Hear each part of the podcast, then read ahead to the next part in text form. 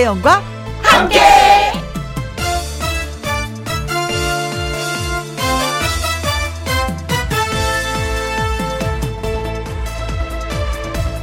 오늘의 제목 엄마와의 거리 한 지인이 자꾸 잊어버리는 엄마 집 주소를 내비게이션 앱에 자주 가는 곳으로 입력을 하고 엄마라고 저장을 했다고 합니다. 자꾸 자꾸 잊어먹으니까 그렇게 저장을 한 거예요. 그런데 그 후 운전을 할 때마다 내비게이션을 켜면은 이런 안내문이 나오더랍니다. 엄마와의 거리 30분. 엄마와의 거리 18분. 엄마와의 거리 10분. 메인 화면에 계속해서 그렇게 엄마와의 거리가 떠오르더래요. 그 동네에 엄마 때문에 간 것이 아닌데도 엄마와의 거리 5분. 그렇게 뜰 때도 있었고요. 문득 눈물이 펑펑 쏟아지더랍니다. 엄마와의 거리가 그렇게 가까운데도 늘 엄마를 멀리 하며 살아왔던 게 후회가 되더랍니다. 여러분은 지금 엄마와의 거리가 몇 분입니까? 의외로 가깝다라는 사실에 놀라지 않을까요? 2021년 5월 8일 토요일 어버이의 날 김혜영과 함께 출발합니다. KBS 이라디오 매일 오후 2시부터 4시까지 누구랑 함께 김혜영과 함께 2021년 5월 8일 토요일 오늘의 첫 곡은 이효정의 우리 어머니였습니다. 어, 엄마와의 거리가 몇 분입니까? 하고 제가 질문 드렸었잖아요. 아, 저는 생각하니까 너무 멀어. 엄마와 다른 세계에 있다는 게 갑자기 너무 슬퍼지는 것 같아. 어버이날이 어머니, 아버지가 더 생각나는 그런 날입니다. 음, 잘하셔야 되겠어요. 저 어버이날 쑥스러워서 평소 표현하지 못하셨다면요. 부모님에게 사랑합니다. 감사합니다. 이렇게 표현하기 참 좋은 날인 것 같아요. 한 번쯤 표현해 보시는 게 어떨까 싶습니다. 광고 듣고 와서 다시 또 만나봬요. 김혜영과 함께 노래 듣고 와서 신성 씨와 사연 창고 문을 활짝 열어보도록 하겠습니다. 인순이의 아버지.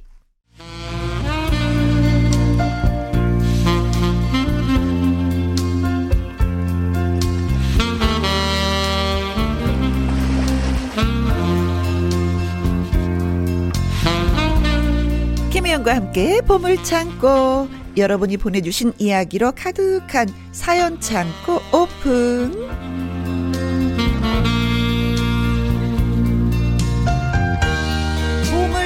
창고 지기 반짝반짝 뉴스타 가수 신성 씨 어서 오세요. 나 실제 괴로움 다 잊으시고 기르실 때 밤낮으로 애쓰는 마음 여러분 안녕하십니까 5월 8일 어버이날 어 반짝반짝 뉴스타 신성 인사드립니다 네, 뭐 인사 너무 잘 받았고요. 마치 우리 딸이 불러주는 그런 느낌.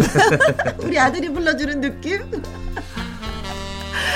어, 부모님이라면은 뭐 오늘 같은 날은 이 노래를 그죠 자식이 불러주길 그럼요, 원하잖아요. 그럼요. 어버이 네. 은혜 네. 그렇습니다. 아유, 저도 불러보고 싶은데 이 노래를 한번 같이 한번 엄마 불러볼까요? 아빠 앞에서 나 실제 괴로움 다 잊으시고 아유 어머니 아버지 진짜 고맙습니다. 나를 이렇게 태어나게 해주셔서 그렇죠. 저도 감사드립니다 어 네. 부모님한테 뭐 감사의 마음은 전하셨어요? 아 제가요 음. 요즘 스케일이 너무 너무 너무 너무 너무 바쁘다 보니까 어허. 아, 제가 집에 못 내려가게 됐어요. 아 그러셨구나. 네. 자주 내려갔었는데. 그렇죠, 그렇죠. 근데 사실은 어떤 면에서 부모님은요, 네가 시간이 많아서 자주 자주 내려오는 것도 좋지만 네가 또 바쁘게 일하는 걸 난 더 좋아해 하실 수도 있어요. 그래서 제가 대신에 음, 음. 어, 계좌이체를 용돈을 네, 이렇게 보내드리고 전화 한 통 드렸습니다. 네. 못 내려가 서 죄송하다고 아. 어, 이 돈으로 맛있는 거 사드시라고. 네, 네.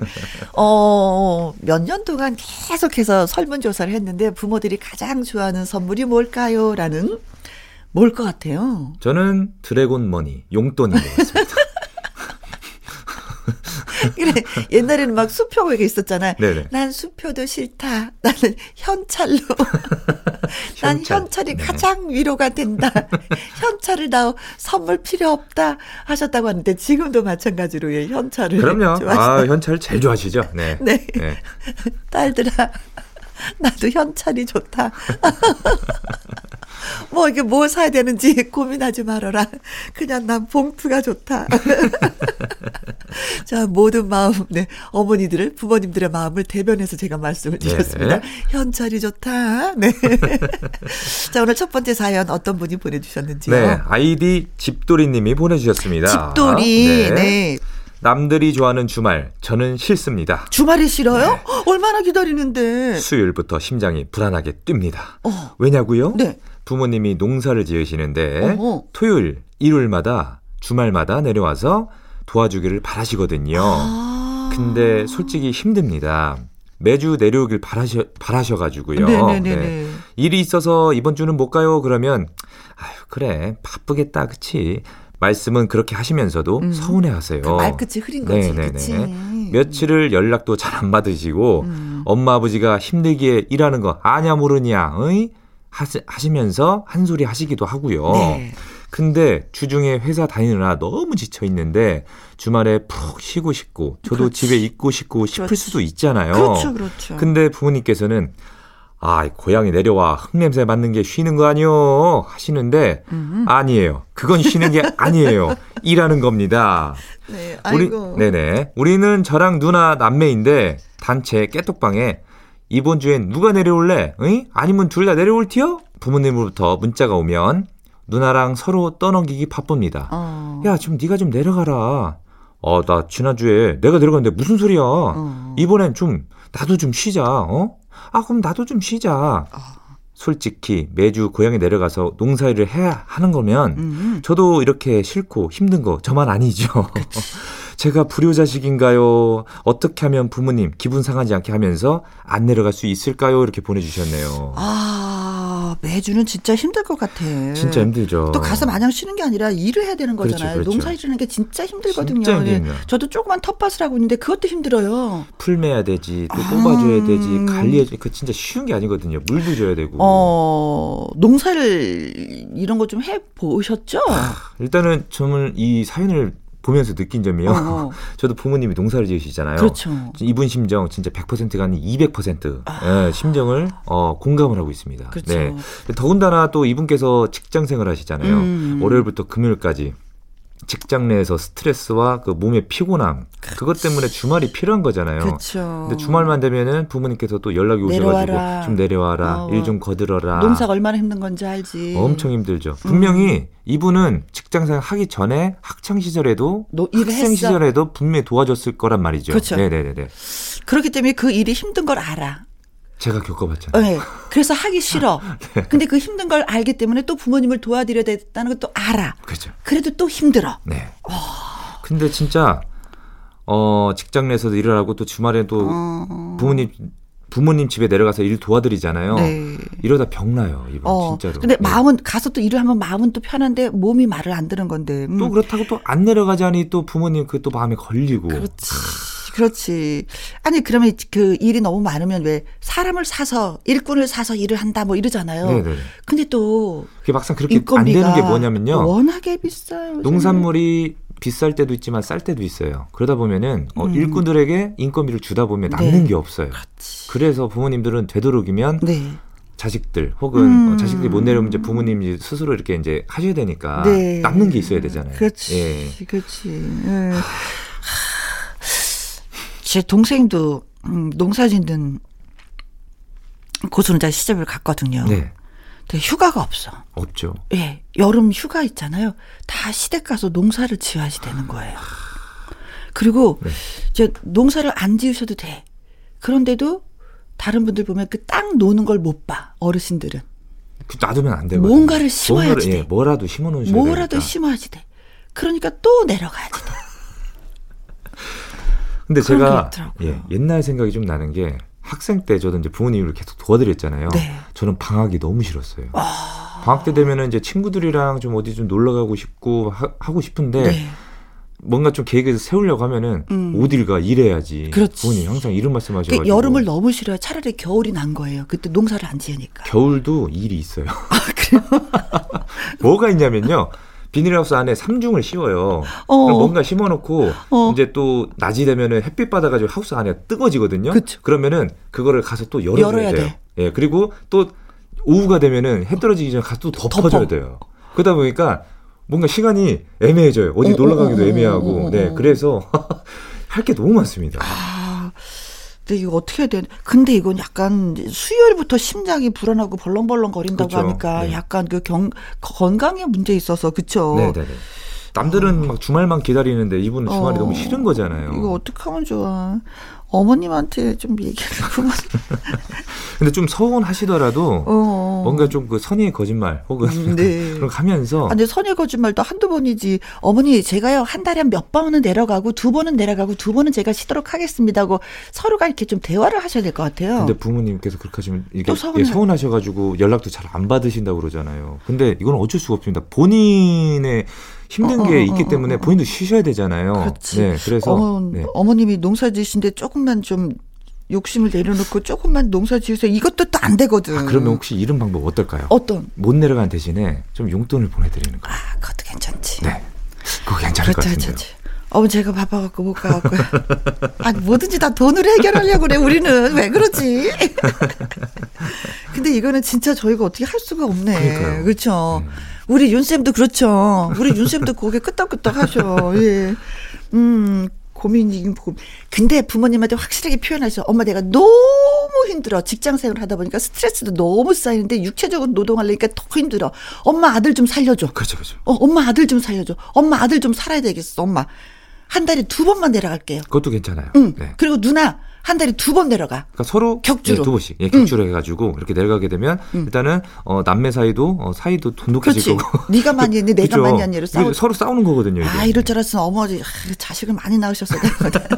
칠남매 정도 낳았으면 그냥 좀 일이 순조롭게 돌아가는 건데, 네. 아무튼, 네, 음.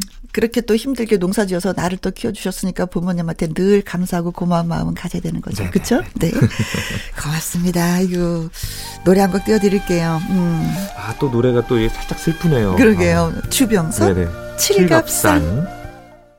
자, 다음 사연은 제가 소개를 좀 해보도록 네. 하겠습니다. 이번에는요, 라디오를 통해서 화해를 하고 싶다고 하신 어머니의 사연이 되겠습니다. 오. 야, 이게 딸이 먼저 화해하고 싶어야 되는데, 어, 어머니가 궁금합니다. 과연 어떤 사연일지. 오늘이 어버이날이어서 그렇죠. 부모님에 예, 관한 이 사연을 저희가 굉장히 많죠. 어머니가 벌써 굽히시네. 뭔가 큰 잘못을 하, 큰 잘못을 하셨나 봐요. 어, 예, 0605님이 보내주신 사연이에요. 네. 우리 딸이랑 저랑 생긴 건 물론이고요. 성격도 비슷해요. 활활 불타오르는 다혈질입니다. 어, 혜영 씨도 엄마라서 공감하지 않을까 싶은데 애랑 떨어져 있을 때는 그냥 마냥 걱정이 되고 보고 싶고 집에 내려오면 잘해줘야지 푹 쉬게 해줘야지 하다가도 막상 보게 되면은 잔소리가 나오지 않던가요? 아 저보고 질문하시는 거구나. 그렇죠. 네, 저 같이 살아갖고 얼마 전에 저는요 애랑 대판 싸웠습니다. 야, 너 살이 얼마나 찐 거야? 아 그러니까 야식 끊으라 그랬지. 아니 너는 왜 결혼을 안 하냐? 언제까지 부모 옆에 있을 것 같아? 니도 가정을 꾸려야지. 안 그래? 아, 나도 결혼하고 싶은데 결혼 혼자서 해? 사람이 없잖아요. 사람이. 누굴 적극적으로 만나보고 그래야지. 너는 자세가 글렀어, 딸. 아이고. 엄마는 잔소리하고 싶어서 꼭 참았다가 나만 보면 괴롭히는 거지? 이제는 쉴 때도 서울에서 쉴 거야. 그거 한마디 했다고 토라져서는요, 짐 싸서 바로 올라가 버렸습니다. 우리 딸이랑 매번 부딪히는 게 결혼 문제이긴 한데, 아, 저 답답합니다. 말달툼 할 때 제게 한마디를 안 줘요. 화가 나는데, 시간이 조금만 지나면 저도 속상하고 또 애가 말도 없이 용돈을 보내왔더라고요. 어, 어머, 어머, 어머. 어. 용돈 받아서 미안하다는 건 아니지만 아무튼 애를 너무 잡았나 싶기도 하고 그래서 딸에게 한마디 하도록 하겠습니다. 야, 엄마다. 어버이날이니까 네가 먼저 풀어라. 뭐 얼굴 보자마자 뭐라고 한 건 좀, 그래, 그, 미안하다. 응. 그래도 다 걱정돼서 한 말이지. 그거 너 알고 있지? 어, 그래, 응, 그래. 잘 듣고 있다가 소개되면, 응, 딸에게도 예, 들어보라고 하도록 하겠습니다. 이 뉘앙스가 너무 웃겨. 야, 엄마다. 어버이날이니까 네가 풀어라. 네가, 네가 먼저 풀어라. 응? 얼굴 보자마자 내가 뭐라고 한 거 미안해. 응. 어머니 귀여우시네요. 정말 귀여우시네요. 아, 어 근데 이분이 네. 성격이 비슷하고 활활 타오르는 다혈질이라 그랬잖아요. 예. 다혈질이 붙으면 이럴 수밖에 없어. 그럼요. 네. 같은 성격이기 때문에 이렇게 부딪히는 거예요. 다르면 누가 하나 약간 기죽어지면은 알았어. 그러면 되는데 이게 안 되는 거야. 아, 또 따님이 너무 착한 게 그렇게 갔어도 네, 그래도 용돈을 또 붙이네. 용돈을 또 이렇게 붙이고. 하, 아. 네. 근데 따님도 후회할 거야. 아유, 내가 이렇게 푸르르 그냥, 아이고, 진짜 그냥, 아유, 냄비에 물 끓듯이 그냥 푸르르 끓어갖고 내가 엄마를 또 상처 줬구나. 분명히 느낄 거예요. 그러니까요. 나는 왜 이러지, 뭐 이러지, 아, 이러면서. 어, 아, 근데 이- 저보고 이제 결혼 네네. 하라고 얘기하냐고, 재촉하냐고 저한테 물어보셨잖아요. 네네. 저는 그냥 둬요. 아무 말씀 안 하시고. 네. 근데 어느 날 제가, 네. 어, 엄마가 소개시켜주는 사람하고 결혼했으면 좋겠어. 음. 내가 그러면서 막 알아봤거든요. 네네. 그랬더니 어느 날 저한테 심각하게 얘기하는 거예요. 뭐라고요? 음, 엄마가 소개시켜주는 사람하고 결혼해서 내가 불행하면 엄마 어떡할 거야? 아. 그래서 깨끗하게 정리했어. 어, 네가 알아서 가. 근데 진짜 그거는 따님에게 맡기는 게 맞아요. 어. 네. 진짜 맞습니다. 그래서 네. 네가 알아서 가. 나 이제 모른 체 할래. 이게 막 재촉을 하다 보면은 진짜 따님도 아, 어. 진짜 내가 가야 되나 빨리 가야 되나 이런 급한 마음 때문에 남자를 혹시라도 잘못 만나게 되면은 살다가 네. 예 이혼을 할 수도 있는 그런 경우도 있잖아요. 그렇죠, 그러니까 그렇죠. 이거는 전적으로 네. 따님에게 결혼 어, 문제를 저 맡기는 게 뒤- 맞습니다. 뒤책임 아, 뭐. 부부하고 싸워갖고 엄마가 결혼하고 맞아요. 그렇게 원망한다니까요. 나중에 원망 소리 듣기 싫어서 예, 어 알았어 미안해 내가 얘 잘못 생각하고 있었구나. 근데 뭐 신성 씨 같은 경우에도 부모님이 아이고 너 결혼해야 되지 않겠니?라고 말씀 안 아, 하세요. 우선은 아버지께서 늘 하시는 말씀이 있습니다. 그렇지. 너 말이여 돈 부지런히 모아서 집 사라. 응? 어. 그래야 장가도 가도 장가도 가도 그러지. 응? 어, 어, 항상 이 그렇지. 말씀 항상 하세요 저한테. 어허. 집에 내려가면요. 음. 그럼 제가 아이 뭐 뭐 그 돈은 뭐뭐 지금 뭐 뚝딱하면 뚝딱 모아지나. 핑계거리 하나 생겼네. 아 내려와 아버지 못 가요 나 돈 벌어갖고 집 사서 장가 가야 돼요. 돈 벌어야 돼요. 어, 어. 일단은요 어머니 음. 어, 중요 포인트가 있습니다. 어, 따님이 용돈 보내주시잖아요. 네. 자꾸 이렇게 뭐 이렇게 막 자꾸 지적하시고 혼내시고 그러면 음, 언젠가 그 용돈이 사르르 사라질 수도 있으니까 네. 네, 칭찬해 주십시오. 아이고 우리 딸 너무 이쁘다, 음, 너무 예쁘다 이렇게 음, 해주셔야지. 자꾸 그렇게 티격태격 하시면은 네. 딸 정말 안 내려오게 돼요. 근데 그런 거 있더라고요. 예. 우리 딸이 요즘에 이제 다이어트 좀 이렇게 하고 있는데 네. 자기가 본인 스스로가 주변에서 살 빼라 살 빼라 하지 않아도 본인은 스트레스를 더 많이 받고 있어요. 그럼요. 그러니까 빼려고 노력을 하더라고요. 그냥 두면 돼. 본인이 어느 날 맞아요, 느끼면 맞아요. 네. 느끼면 그때 실행으로 옮기더라고요. 맞아요, 맞아요. 직 느끼지 못하면 본인이 괜찮다고 생각한 거예요. 그러니까 야식 먹지 말아라, 살 빼라, 결혼해라. 굳이 하지 않아도 음. 알아서 다 합니다. 예, 네. 서울에서 생활한다고 하는데 힘든 그 마음의 그 스트레스만 엄마가 다독거려 주면은 부모로서 큰 역할을 다 한다고 생각을 해요. 그럼요. 음. 네.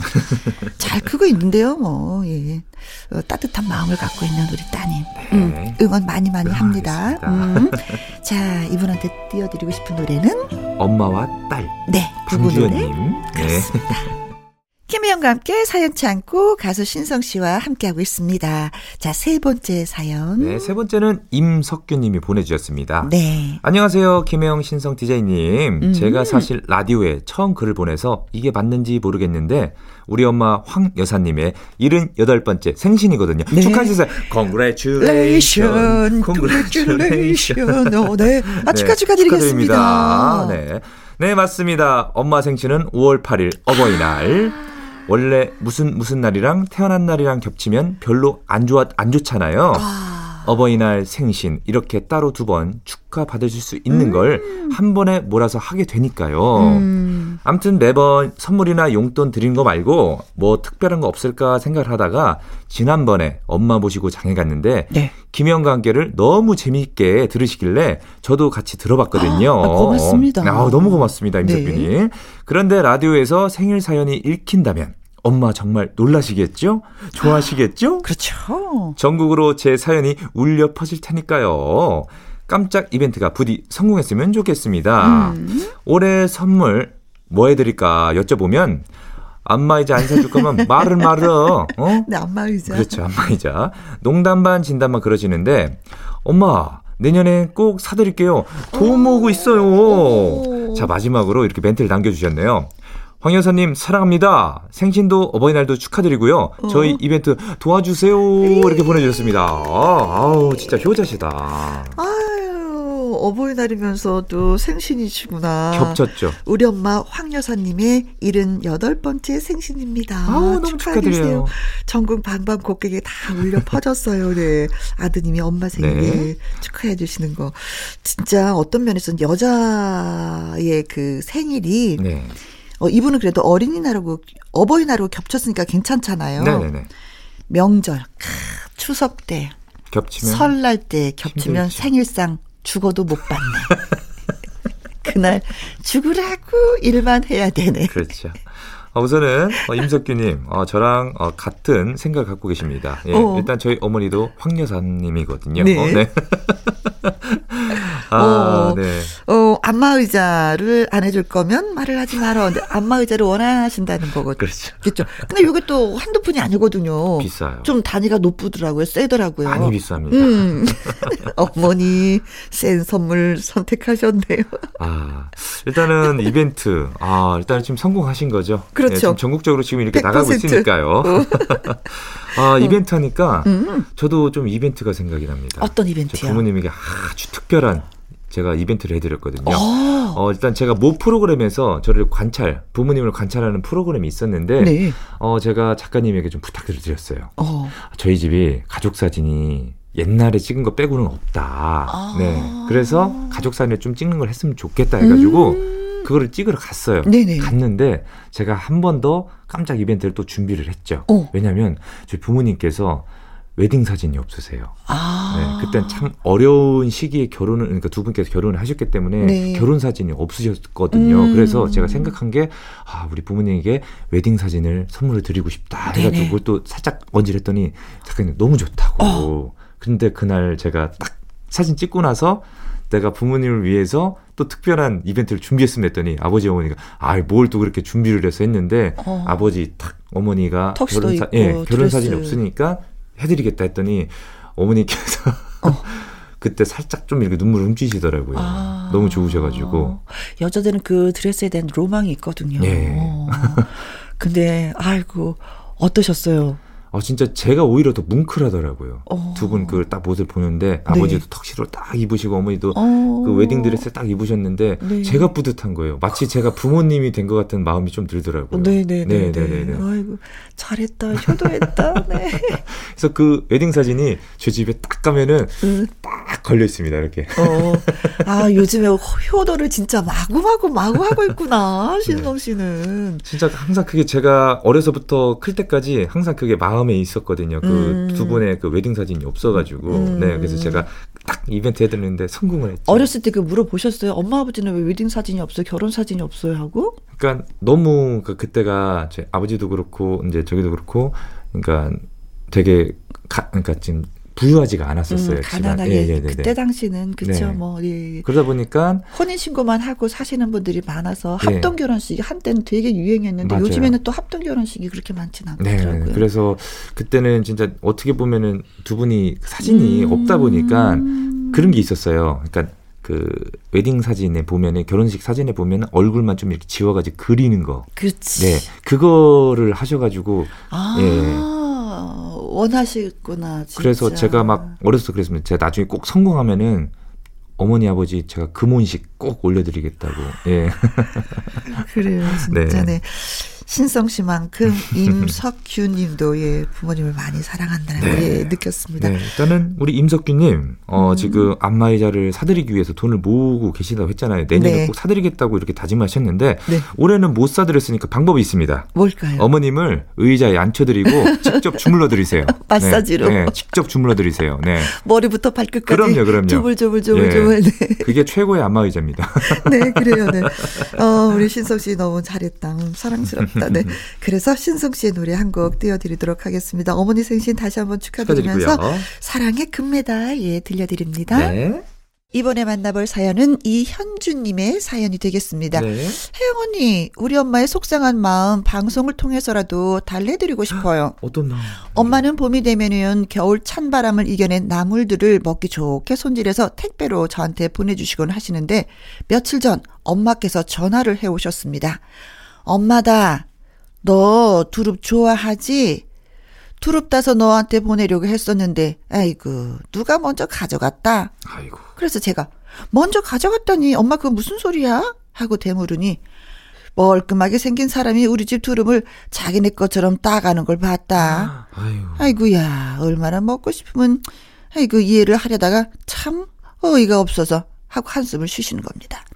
사연인즉슨 50대 중후반의 남녀가 엄마의 가시두릅을 아무렇지도 않게 깔깔거리면서 따고 있더래요. 엄마가 가까이 다가가도 너무도 당당히 수확을 하길래 엄마가 순간 당황하실 정도였다고 합니다. 아, 그렇죠. 아니 왜 남의 두릅을 말도 없이 따고 그러는 거예요? 하고 물으니까 크게 놀라지도 않으면서 정말 과간인 답이 돌아왔답니다. 어, 이 두릅이 할머니 거예요?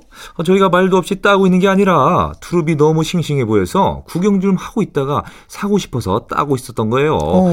어, 안 그래도 두릅이 누구 주인가 동네 분이가 지나가면 여쭤보려고 한 거예요. 두릅이 너무 맛있어 보이네요. 어라면서 검은 선글라스에 아주 화려한 옷을 입은 여자는 또 이렇게 말을 하더래요. 할머니, 두릅 만 원어치만 저한테 파세요. 예? 이거 무공에 맞지요? 요샌 자연산 구하기도 힘든데 너무 잘 되었네요. 이거 어차피 할머니 혼자 다 못 드시잖아요. 라고 했다네요. 엄마는 순간 화가 나서 언성을 높이셨고 그제야 자신의 잘못을 안 건지 아니면 창피한 걸 안 건지 불나게 손에 쥐고 있던 두릅까지 움켜쥐고는 차를 타고 그 자리를 떠났다고 합니다. 아, 정말 못됐다. 우리 엄마 그렇게 인정이 없는 분 아니십니다. 밭 입구에 등산로가 있는지라 다른 사람들에게 직접 기른 상추나 쪽파, 고추, 호박 등등 그때 그때 눈에 보이는 것들을 챙겨주시는 분이시거든요. 시골을 지나다 보면 주인이 없는 것으로 보이는 농작물들 많이 보이죠? 그거 주인이 없는 게 아니랍니다. 또 그냥 심어 놓는다고 길러지는 것이 아니라 정성스럽게 키우는 농작물들이랍니다. 그냥 몇 개 맛본다고 손을 대지 않았으면 좋겠습니다. 하셨어요. 요즘에 이렇게 둘레길들이 많이 생기다 보니까 네. 시골 곳곳에 길이 있잖아요. 네. 지나다 그렇게 손을 대는 분이 많다고 합니다. 엄청 많아요. 네네네. 진짜 특히 이 특징이 있습니다. 선글라스 끼신 분들. 아 왜냐면요. 저희 집 네. 앞에도 그러니까 음. 저희 동네가 좀 위쪽까지 해서 이렇게 이게 운동할 수 있는 그 다 길이 많거든요. 음흠. 저희 집 마당에 단간나무가 있고 네. 그리고 석류나무가 있었어요. 네. 이상하게 꼭 그러니까 저희가 과일들이 단감도 그렇고 석류도 그렇고 진짜 탐스럽게 열려요. 음, 음. 단감도 진짜 거의 사과 크기만한 그 아버지가 접목을 해가지고 그게 진짜 어디서 볼 수 없는 그런 음. 단감이거든요. 그러다 보니까 사람들이 지나가다 그걸 보게 되는 거예요. 너무 크니까. 어. 석류도 막 예쁘게 펴가지고 이렇게 막 열매가 여러 개쫙 음, 음. 벌어지면 얼마나 탐스러워요. 그러니까 그걸 자꾸 따가시는 거예요, 사람들이. 아, 그건 아닌데. 근데 이게 몇 번 주의를 줬거든요, 아버지도. 음. 그러다 보니까 언제 따가냐? 밤에 따가요. 여름 되면은 이제 밤에 좀 시원한 맛 때문에 사람들이 밤에도 이렇게 산책을 많이 하잖아요. 그쵸. 그때 따가는 거예요. 이거 엄연히 이거 얼마나 정성이 들어가는 건데. 이게 엄연히 이거 절도죄거든요. 절도죠, 네. 그러니까 진짜 뻔뻔한 게 사람들이 아유 뭐 그거 뭐 시골인지 뭐몇 개 딴다고 그거 가지고 뭐라고들 그래 이러는 분들도 있어요. 음, 옛날엔 진짜 뭐 서리가 있어서 어, 재미삼아 그냥 뭐 놀이삼아 하는 경우가 있었는데 이제는 그게 절도거든요. 그럼요. 걸리면 벌금 물어요. 당연하죠. 예, 예, 예. 오죽 열받으셨으면 저희 아버지가 석류나무를 베버리셨어요. 아, 네. 그 정도로. 어머니 드리려고 심어놓은 건데 네. 예를 들어서 나무 석류가 한 뭐 여덟 개 정도 열린다 치면은 어, 어. 한세 개 정도밖에 안 남는 거예요. 아. 다 따가시니까. 그러니까 담 가까이로 심으면 안 돼. 그러니까 길 옆에 있다 보니까 음, 예, 예. 음, 음, 그렇습니다. 어머니 많이 속상하셨겠다. 이 두릅이라는 게 군데군데 이렇게 나무를 꽂아서 키워놓잖아요. 네, 네, 네. 네.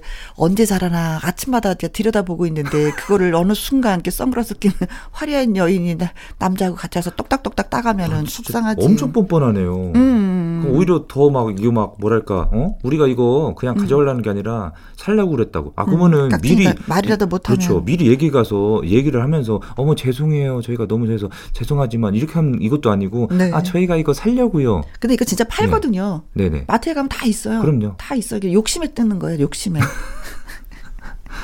아 그래서 가져가서 그 네. 맛이 있을까? 응? 그 할머니의 표정이면 이거 다 봤으면 이게 꼴깍꼴깍 안 넘어갈 텐데. 음. 근데 오히려 이런 분들은 더 잘 드세요 뻔뻔하게 아 그러지 마세요 정말로 아유 정성스럽게 키운 건데 네, 네. 진짜 그 함부로 이렇게 따가는 거안 네. 됩니다 요즘 유치원에서 뭘 배워요? 남의 거 손대지 말아라 배우잖아요. 네. 그렇죠? 초등학교에서 뭘 배워요? 남의 거 손대지 말아라, 도둑질 하지 말아라라는 네. 걸 배우잖아요. 네. 그 배운 거 어디다 예, 이게 속상해. 음.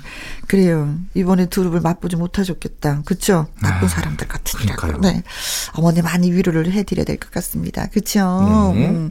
자, 진성 씨의 노래 듣습니다. 먹을 것이 풍부한데 보릿고개도 아닌데 그걸 따고 있어요. 그러니까요 보릿고개. 보릿고개 오늘 사연이 소개되셨던 집돌이님, 임석규님 0605님, 이현주님에게 피자 피자 교환권 보내드릴게요. 자, 2부에서는요, 강유론 기자와 함께 연예계 팩트체크로 돌아오도록 하겠습니다. 한 주 동안 또 어떤 연예가 소식들이 있었는지 곧 만날 수가 있습니다. 1부 마무리 곡은요, 풍금의 나는 당신 거. 입니다. 이 노래 듣고 2부로 돌아올게요. 신성 씨, 바이바이. 영 다음 주에 봬요 영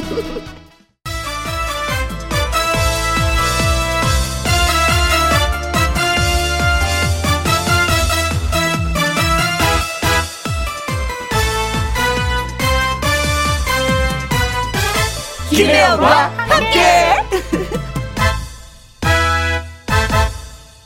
KBS 2라디오 김혜영과 함께 2부 시작했습니다.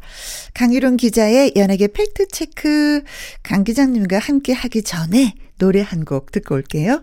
김혜연의 토요일 밤에 김혜영과 함께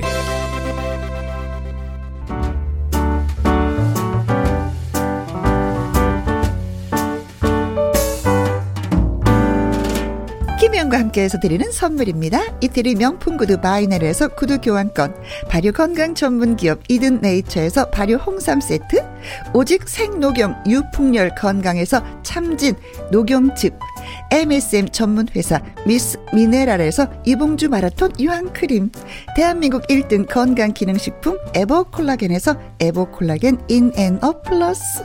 마스크 전문 MSK 인더스트리에서 슈클린 KF94 마스크 일동 코스메틱 브랜드 퍼스트랩에서 미백 주름 기능성 프로바이오틱 셋업 상쾌한 아침 전략 페이펄에서 세계의 선택 RU21 20년 전통기업 예인 수산에서 해물 그대로 팩 온 가족 세제 컨센서스에서 세탁 세제와 섬유 유연제 튼튼한 모발의 비법 모두 유래서 한방 샴푸.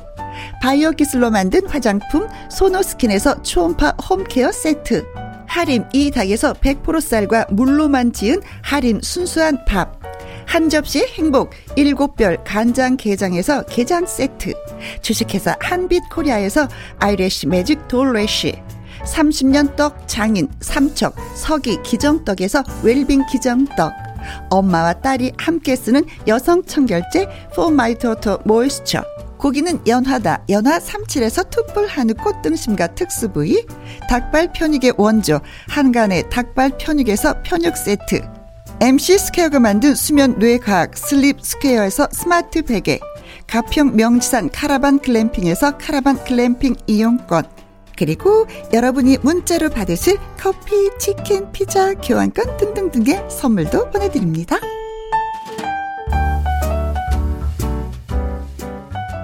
지금부터 슛 들어갑니다. 영화 한 편 찍으시죠. 엔딩에 키스신 있다 참고하시죠. 그대의 연예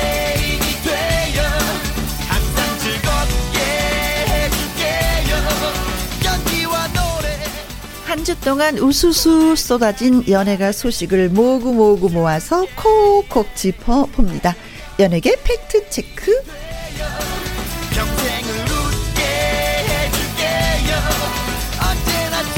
강희룡 더 팩트 대중문화 기자님 나오셨습니다. 안녕하세요. 안녕하십니까. 네. 어, 농사를 짓는다고 하셨잖아요. 네. 조금 텃밭 아, 예, 예, 예. 잘 자라고 있는지. 아, 우리 김혜영 씨가. 네, 저도 텃밭 예, 조금 저- 해서 예. 저는 옥상에. 그러니까. 예, 저는 옥상에 뭐 텃밭을 할 건 없고.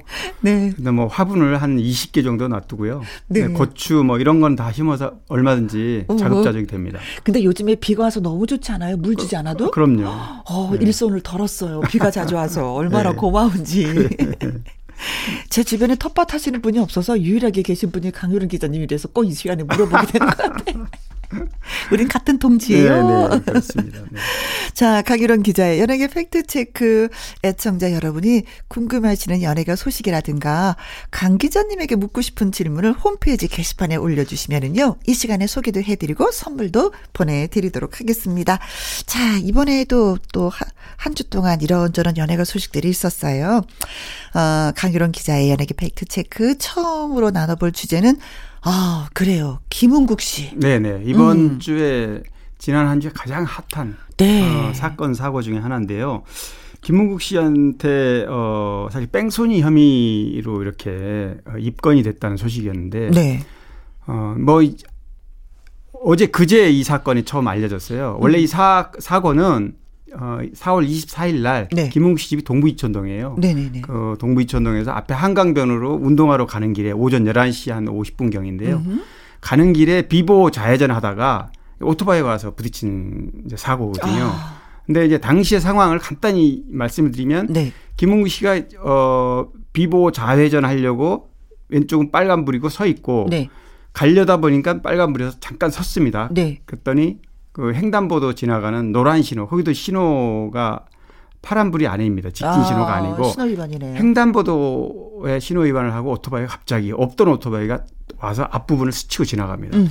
근데 그 영상을 보면 좀 왠지 네. 영상이 좀, 어, 보통은, 어, 이거 김웅국 씨가 이렇게 얘기하더라고요. 그 부분에 대해서는 차량이나 뭐가 부딪힐 것 같으면 누구나 어, 브레이크를 잡아서 네. 정지하려고 하거나 옆으로 피하려고 하는 행동을 하게 마련인데 음흠. 그렇게 어, 서 있는 차량에 다가오는 오토바이가 그냥 그대로 스치듯이 가버린다는 음. 거죠.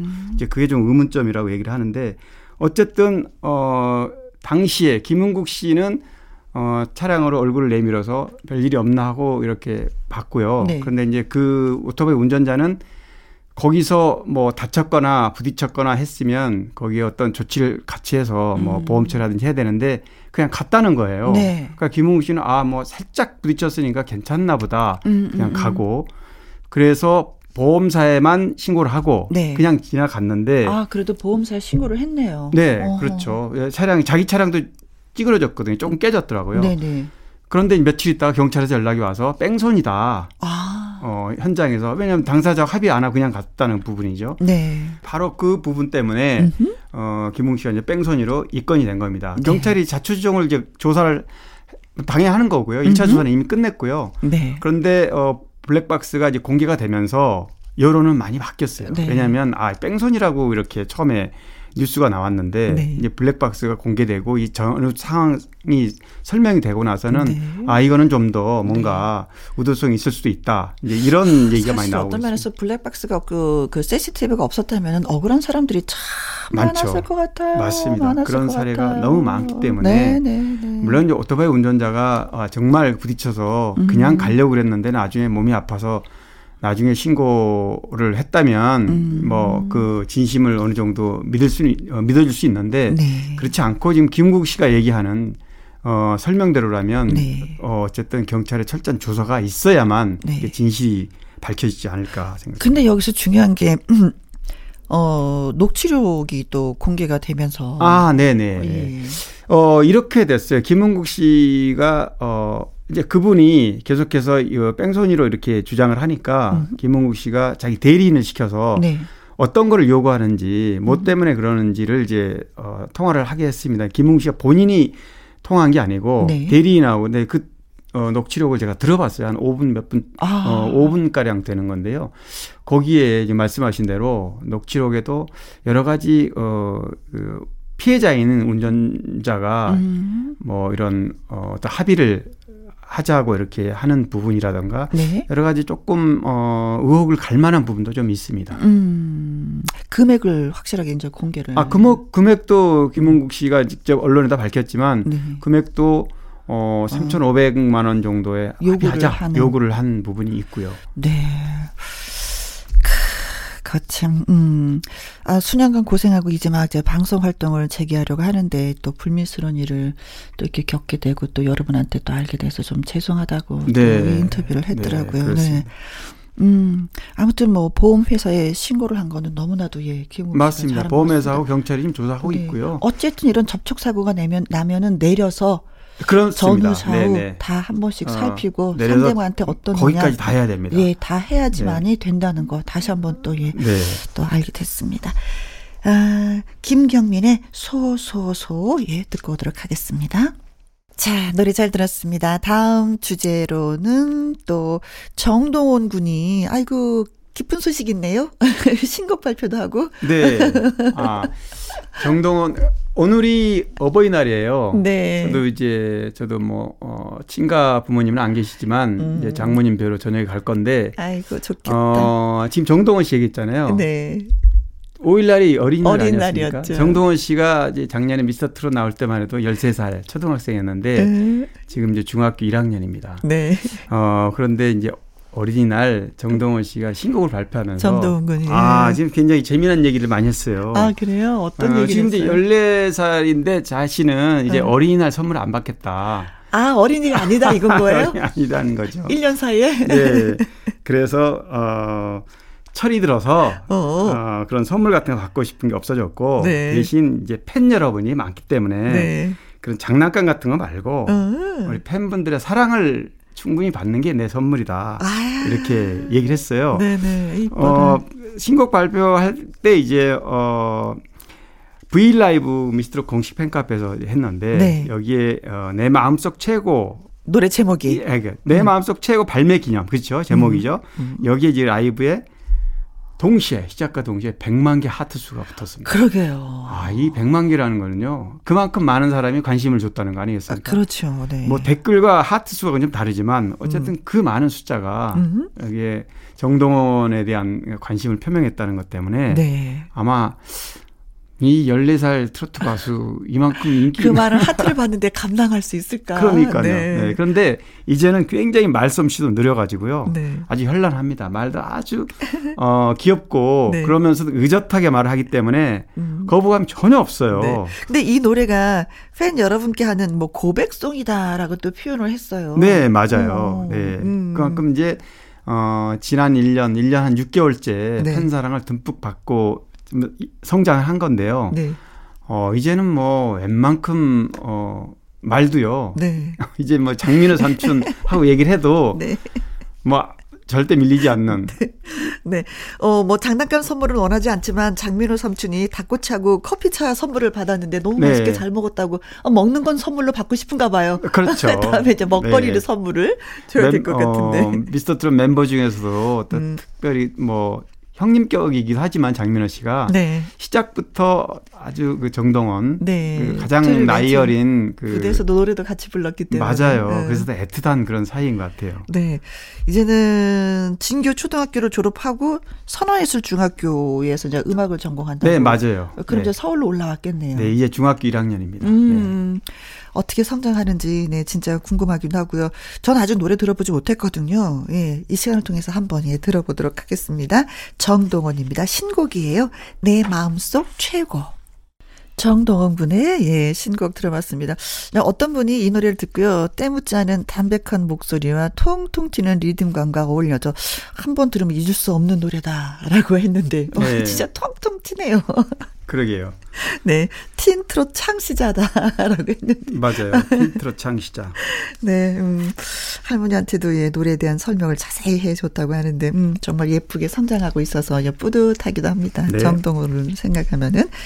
자, 강기재 연예계 팩트체크. 이번에 나눠볼 주제는, 음, 가수 현숙 씨의 얘기네요. 음. 현숙 씨 소식을 제가 어, 지난 6개월간 연애 소식을 알리면서 한 번도 한 적이 없는 것 같아요. 네네네네. 근데 공교롭게 최근에 또 현숙 씨를 제가 만났어요, 아, 잠깐. 그러셨어요? 그래서 이제 근황도 좀 묻고 그랬는데, 아, 신곡을 냈더라고요. 음. 어, 하필 또 딱 만나 시점에 어, 확실합니다라는 신곡을 냈는데. 확실합니다. 네. 네. 그래서 이 곡이 좀 궁금해서 어떤 뭐가 확실한 스타일이- 걸까요? 네. 어? 근데 어, 현숙 씨 원래 특유의 색깔이 음, 굉장히 발랄함. 신나고 발랄하고 음. 활기찬데요.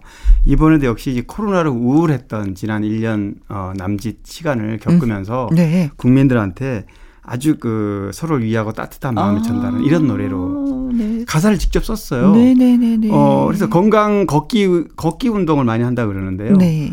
어, 걷기 운동을 하다가 만보 걷기를 하다가 걸으면서 방금 전에 얘기했던 그 국민들에게 어떤 활력을 넣을 음. 방법이 없나 이런 걸 생각하다 보니까 네. 이 노래 가사 한 마리 떠올랐다고 그래요. 네. 그 전에도 지난번에 미장원에서 만났는데, 아, 아. 가요 무대 녹화 나간다고. 아, 네. 나그 네. 신곡 부를 거야, 확실합니다. 그래서, 아, 아, 그래요? 그랬지요. 맞아요. 가요 무대에서는 되게 자신의 신곡을 부르는 기회가 많지 않아요. 없죠. 거의 대부분은 이제 어, 그죠. 전통 선배들의 노래고. 어, 선배들 내 노래라든가 노래보다도 다른 사람의 노래를 더 많이 부르죠. 어떤 컨셉을 갖는 노래를 음, 많이 음, 들어주기 음. 때문인데요. 음, 음. 어, 지금 분위기에 컨셉이 맞아서 그랬는지도 모르겠어요. 확실합니다. 네, 코로나 네. 분위기하고 맞아서. 음. 어, 또 현숙 씨는 어, 늘 하는 얘기가 이- 있습니다. 뭐냐면 현숙 씨 노래가 밝고 경쾌하고 명랑하잖아요. 네. 무대 위에서도 행동도 그래요. 어, 약간 맞아요, 밝게. 맞아요. 그러니까 네, 네. 트로트 가수, 정통 트로트 가수면 이렇게 뭔가 어, 멜로디가 네. 이게 구성지고 이래야 되는데 인생을 노래하는. 음, 맞아요. 네. 근데 현숙 씨는 거기는 어울리잖아요. 인생 노래는 아니죠. 근데 왜 트로트 가수인데 그런 노래를 주로 부르느냐 내가 물어봤어요 궁금해서 예. 그랬더니 가수는 노래 가사와 노래의 리듬에 따라서 인생이 정해진다 음, 네. 그런 경우가 많더라. 가수분들이 진짜 예, 그런 얘기 많이 하세요. 네 이상하게 그런 어떤 뭐 뭐 속설이지만 음. 그런 경우가 많아요 실제로. 네.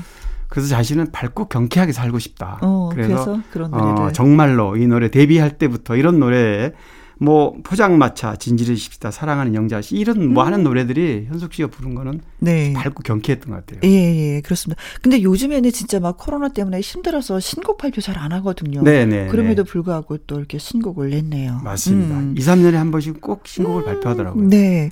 어, 확실합니다. 음, 진짜, 이게, 코로나, 예, 우리가 잡을 걸 네. 확신합니다. 네, 희망과 용기. 네. 네. 그런 내용인 것 같아요. 현숙 씨의 신곡 듣습니다. 확실합니다. 강유론 기자의 연예계 팩트 체크. 자, 이번에는, 음, 국내 소식이 아니라 국외 소식을 궁금해 하시는 분이 계셔서, 예. 어, 세계 거부, 빌 게이츠 이혼 소식. 아내가 받을 위자료가 참 궁금합니다 하면서 청취자 이다련님이 글 주셨어요. 네. 아, 청취자분께서. 사실은 저도 네. 궁금했어요. 어, 빌 게이츠 세계 뭐 거부 중에 한 명이잖아요. 그렇죠. 뭐 손가락은 네 번째 네, 뭐, 네. 거부인데 네. 사실 빌 게이츠가 지금 60대 중반이에요 나이가. 음흠. 그래서 사실 이 아내와 27년간 결혼한 아내와 겨- 이혼을 하게 되면 네. 뭐 황혼 이혼이라고도 할 수 있습니다. 왜 잘 뭐 부자이고 음. 잘 살아오다 헤어졌는지에 대해서는 어, 뭐 궁금하긴 한데 네. 뭐 몇 가지 얘기가 있어요. 뭐 대만 출신, 중국계 뭐 그죠. 어, 아, 스튜디오 출신 뭐 여- 있다 여인 때문에 그렇다. 네, 그 입장은 발표했더라고. 절대 음, 아니라고. 아니라고. 그건 아니라고. 그런데 이제 궁금한 게 뭐냐면 빌 게이츠 재산이 145조 7천억이에요. 우리 돈으로. 근데 네. 부부가 어, 무슨- 이혼하면 그게 무슨 과연 숫자인지 도대체가. 맞습니다. 위자료에 관심이 많죠. 얼마나 그렇죠. 받을 수 있을까? 음. 근데 사실 어, 빌 게이츠 부부가 사는 미국 워싱턴주 이 법은 네. 별도로 합의를 하지 않으면 절반씩입니다. 음. 지금 우- 우리 한국에도 네. 어, 부부가 뭐 10년 이상, 5년인가요? 뭐 음. 일정 기간 이상 부 네. 합의를 하면 반반인데 그러면 이분들은 이제 반 합의를 하지 않은 이혼이기 때문에 아닙니다. 어. 합의를 했습니다. 그런데 합의했어요? 합의를 했는데 합의를 해도 합의 내용을 이제 공개를 안 하죠. 음. 그런데 합의를 하지 않았다면 소송을 통해서 반씩 나눌 수밖에 없는 겁니다. 네. 근데 이 부분은 합의를 했다 그래요. 네. 그래서 이미 합의해서 서면까지 맞- 어, 끝냈기 때문에 네. 뭐 그럼 재산을 반반으로 나누는 거예요? 반반으로 나눴는지 아니면 아내가 워낙 재산이 많으니까 네. 뭐 145조의 절반 72조 70 얼마잖아요. 네. 그런데 뭐 예를 들면은 빌 게이츠 부부는 워낙 사회 환원을 많이 하고 음. 기부도 많이 했기 때문에 앞으로도 더 할 것이고 그렇습니다. 그래서.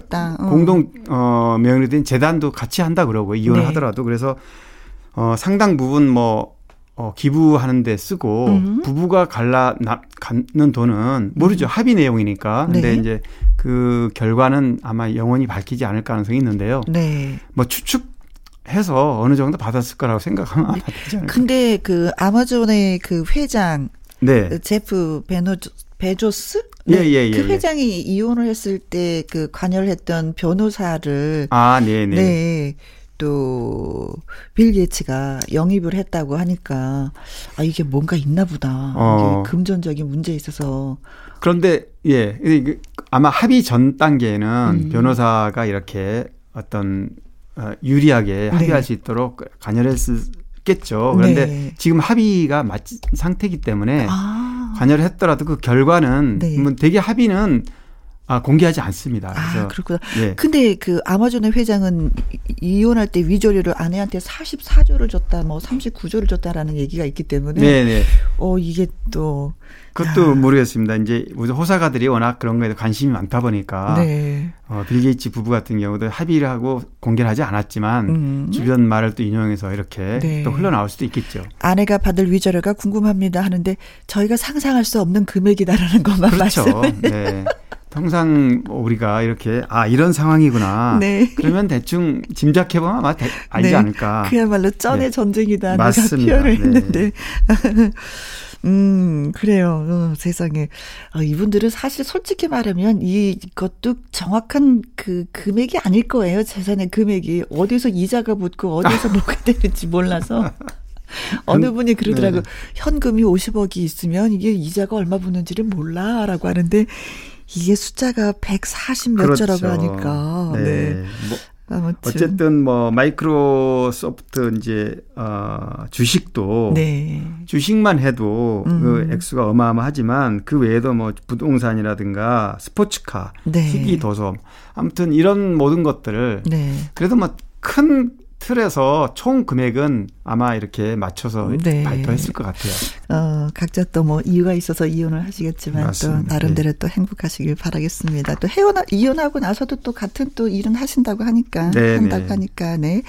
자, 그래서 이다련 씨가 궁금해 여기시는 점, 네, 저도 궁금했는데 살짝 얘기를 들어봤고요.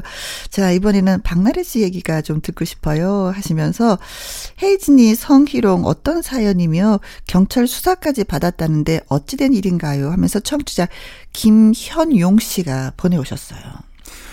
아, 박나래 씨 후배죠. 김혜영 씨 아, 그렇죠. 후배잖아요. 네. 박나래 씨 굉장히 그 예능 음, 강자로 아이고. 뭐 네. 최근 수년간 정말 승승장구하고 있는데 웹 예능이에요. 음. 그 헤이 나래라는 프로그램이었는데 박나래 씨의 이름하고 음. 크리에이터 유명한 크리에이터예요. 어, 구, 어 유튜브 구독자 260만 명을 가진 아, 네. 그래서 유튜브 채널 구독자를 이렇게 많이 가진 두 헤이지니 join해가지고 네, 그래서 join해서 프로그램을 만들었고 이 프로그램을 잘 어, 관심 있게 해 오다가 음, 박나래 씨 말 한마디에 그렇죠. 19금 자극적인 나름 개그라고 생각했는데 음. 실언이 된 겁니다. 네네네. 뭐냐면 어, 이 키즈 크리에이터이기 때문에 헤이지니 씨가 네. 그래서 어, 어린이라든가 학부모한테는 굉장히 파급력이 큽니다. 음, 음, 음, 그렇기 때문에 더 조심했어야 되는데 어, 주로 장난감이라든가 게임 인형. 리뷰 이런 거 인형 가지고 이제 하는데 박나래 씨가 인형의 어떤 특정 부위를 음. 손으로 잡아당기면서 어 묘사한 그런 네. 그 부분이 굉장히 그 수위 높은 좀 음. 실언이라 할 수 있죠. 이게 성희롱 논란으로 번져서 네. 누가 고소를 하지 않았습니다. 피해자가 직접적으로 생긴 건 아니니까. 음, 그런데 그렇죠. 알고 보면 수많은 학부모와 어린이들이 피해자가 될 수 있는 거죠. 그래서 어 이게 이제 고발 조치가 들어갔는데요. 네. 그래서 지금 어, 경찰에서 조사를 하고 있는 중입니다. 네.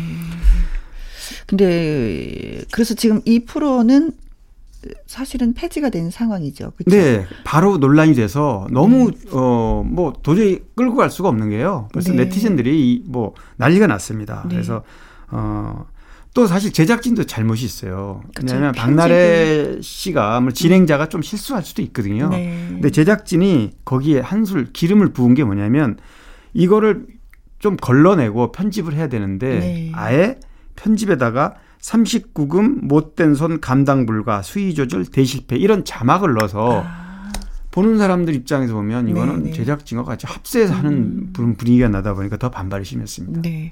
근데 이제 그 계기로 인해서 이제 음, 박나래 씨가 보니까 이렇게 프로그램을 몇 개를 더 많이 하고 네, 있더라고요. 네. 근데 네. 그것을 다 하차라. 영향이 크죠. 네.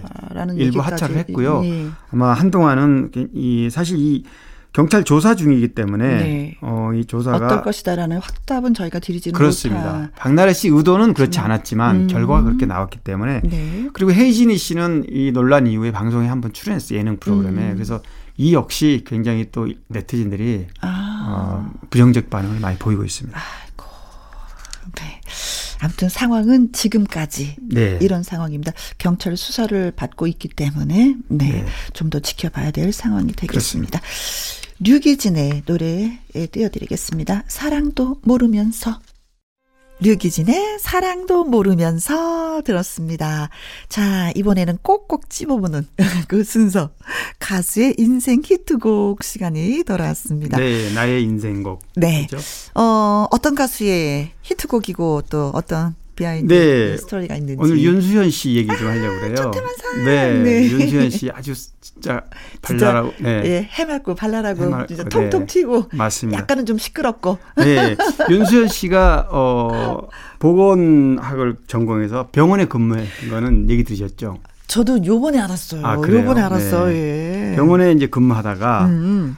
어 사실 또 아나운서도 도전했더라고요. 그러게요. 어, 뭐 종표 채널의 아나운서의 어, 카메라 테스트까지 어쩐지 받고. 발음이 네. 정확해요. 아, 그래요. 또박 또박. 네. 네. 그런데 워낙 어 그렇게 이제 그런 쪽으로 가려고 공부는 했는데 대학에서 네. 음, 어려서부터 노래에 관심이 좀 많았고요. 음. 음흠. 또 결국에는 어 노래를 안 하면 음. 또 언젠가 후회할 것 같다. 그래서 노래를 저 어, 했다 그러는데 2007년에 대학 때 네. 대학생 트로트 가요제 나가서 그러게요. 어, 상도 받고 대상을 받다 그러죠. 음. 뭐 이러다 보니까 아무래도 트로트에 좀 일찌감치 네. 어, 관심을 좀 가졌어요. 근데 다른 분들은 보통 보면 게요. 어, 제가 가수가 되려고 해요. 그럼 부모들이 그게 얼마나 고생스러운데 네, 하지 네. 말아라. 그냥 평범하게 살아라 하지만 그 어머니는 또 다르셨던 것 같아요. 윤수현 씨 네, 어머니는 윤수현 씨 어머니가 굉장히 더 적극적으로 권유를 하셨어요. 자신감을 갖고 도전을 해라. 네네. 너 노래 잘한다. 네. 너왜 그러니? 그래서 아, 사실 부모가 이렇게 적극적으로 음. 지지하고 밀어주기가 쉽지 않은데 네. 그래서 아, 외동딸이거든요. 네네. 어, 그런데 또 아버님이 좀 늦은 나이에 음. 좀 늦깎이 내동딸이 아, 딸이다 보니까 네, 굉장히 듬뿍. 사랑을 듬뿍 받고 표정으로 느껴져요. 네, 그 본인이 하고 싶은 걸. 다 할 수 있게 음. 지금 표정 말씀하셨는데 실제로는 무대에서 보면 진짜 그래요. 네. 아주 자유분방하게 자랐구나 생각이 들어요. 네 네 네. 어, 윤수현 씨 그 나의 인생곡이 바로 천태만상이에요. 근데 이제 네. 이 천태만상이 사실은 2014년에 연습생으로 어, 수속사에 딱 들어가서 네. 이 노래를 발표를 했는데 들어가자마자 수속사가 해체돼 버렸어요. 아이고. 그 소속사가 어디냐면 장윤정, 박현빈 씨가 있던 인우기획이라는 곳인데 아마 지금은 트로트 오디션 프로그램이 많아져서 네. 트로트가 이제 전 국민적인 활성화가 돼 있지만 음. 예전에는 트로트가 그렇게 어 활성화가 되어 있지 않았을 때는 스스로가 찾아갔어야 되겠죠. 그렇죠. 네. 어, 행사라도 이런 데는 굉장히 뜨겁게 달궈져도 방송에서는 음흠. 트로트 가수들의 무대가 많지는 않았거든요. 네. 그런데 어, 인우기획이라는 곳은 장윤정, 박현빈의 그 영향력도 있고요. 네. 탑 어, 트로트 가수들 때문에 윤수현에 대한 기대도 컸거든요. 음흠. 그런데 들어가자마자 해체되는 바람에 이 노래도 발표가 되고 나서 2년 가까이 활동을 못했다고 합니다. 그래서 다시 또 컸겠다. 네, 음. 다시 병원으로 가야 되는지 다시 또 아나운서를 도전해야 될지 고민을 많이 했다고 그러는데 음. 다행스럽게도 지방 무대에서 이 천태만상이 바람을 불어서요. 이제 서서히 서울로. 이제 올라오게 되는 거죠. 맞습니다. 그래서 어, 이 노래 천태만상은 트로트 랩이에요. 맞아 요. 그렇죠? 그래서 노래가 좀못 외우겠어요. 예, 못 외워요. 지금 트로트인데도 못 외우겠어. 너무 많이 등장해서 그래서 굉장히 빠르게 노래해야 되고 숨도 차고 네, 그런데 각종 예 직업들이. 네. 윤수현 씨가 율동을 가미해서 이렇게 노래하는 거 보면 굉장히 생글생글 웃으면서 재밌습니다. 내용이. 네, 네. 네. 어, 윤수현 씨 얘기 들어보니까 이 노래의 차이점은 바로 지금 차이, 어. difference다. 어. 기존 트로트하고는 완전하게 색깔을 다르게 했기 때문에 네. 그래서 패러디라든가 커버송으로 많이 불렸고 특히 중고등학생들이 챌린지 곡으로 네. 나도 부를 수 있다 이거 음흠. 좀 전에 말씀하셨죠 이렇게 랩처럼 많이 나열을 해야 되기 때문에 쉽지가 않아요 노래가 네. 아니 본인도 그래서 이거 외우는 거 힘들지 않았냐? 그 본인도 이거 가사 외우는 거 되게 힘들었었다고. 그렇죠 네. 그래서 어떤 면에서는 좀 손해예요. 저도 외우기 힘들었는데 다른 사람들이 외우는 게 좀 힘들겠어요. 그래서 따라 많이 따라 불러줘야 되는데 네. 노래가 어. 그런데 어쨌든 듣는 것만 해도 좀 즐거우니까요 음, 네. 맞습니다. 근데 윤수연 씨는 아무래도 그 남진 선배님하고 같이 이렇게 다니셨기 때문에 네네네. 좀 도움을 굉장히 많이 받았다 이런 표현을 하더라고요. 맞아요. 같이 음. 불렀던 노래도 있어요. 사치기 음. 사치기라는 노래인데 어 같은 무대에서 콜라보를 했단 말이죠. 그래서 네. 어 남진 씨가 지금 딸처럼 음. 굉장히 이쁜 후배가 바로 윤수현 씨라 그러죠. 네, 그렇습니다. 자, 많은 사람들의 지지를 받으면서, 예, 또 노래를 불러서 사랑을 또 받은 것이 아닌가 네. 싶습니다. 자, 강일원 기자의 연예계 팩트 체크. 애청자 여러분이 궁금해 하시는 연예가 소식이라든가, 강 기자님에게 묻고 싶은 질문을 홈페이지 게시판에 올려주세요. 이 시간에 소개도 해드리고, 선물도 보내드리도록 하겠습니다. 오늘 소개되신 두 분한테 저희가 커피 쿠폰 보내드립니다. 다음 주에 또 뵙도록 하죠. 네, 수고하셨 습니다. 네, 수고 많이 하셨습니다. 자, 노래 띄워드릴게요. 윤수연, 천태만상. 7714님이 글 주셨습니다. 자식들 먹일 김치 담그려고 알타리 6단, 파 6단을 다듬었어요. 파가 너무 매워서 눈물이 저절로 흐르더라고요. 아들, 딸, 엄마가 만나게 김치 담가서 보내줄게. 사랑한다. 하셨어요. 그러면서 신청곡은 영탁의 입을 들려주세요 하셨는데 들려드릴게요 어머니. 오늘의 끝곡은 숙행의 여자라서입니다. 어, 저는 이 노래 전해드리면서 내일 오후 2시에 다시 오도록 하겠습니다. 지금까지 누구랑 함께 김혜영과 함께.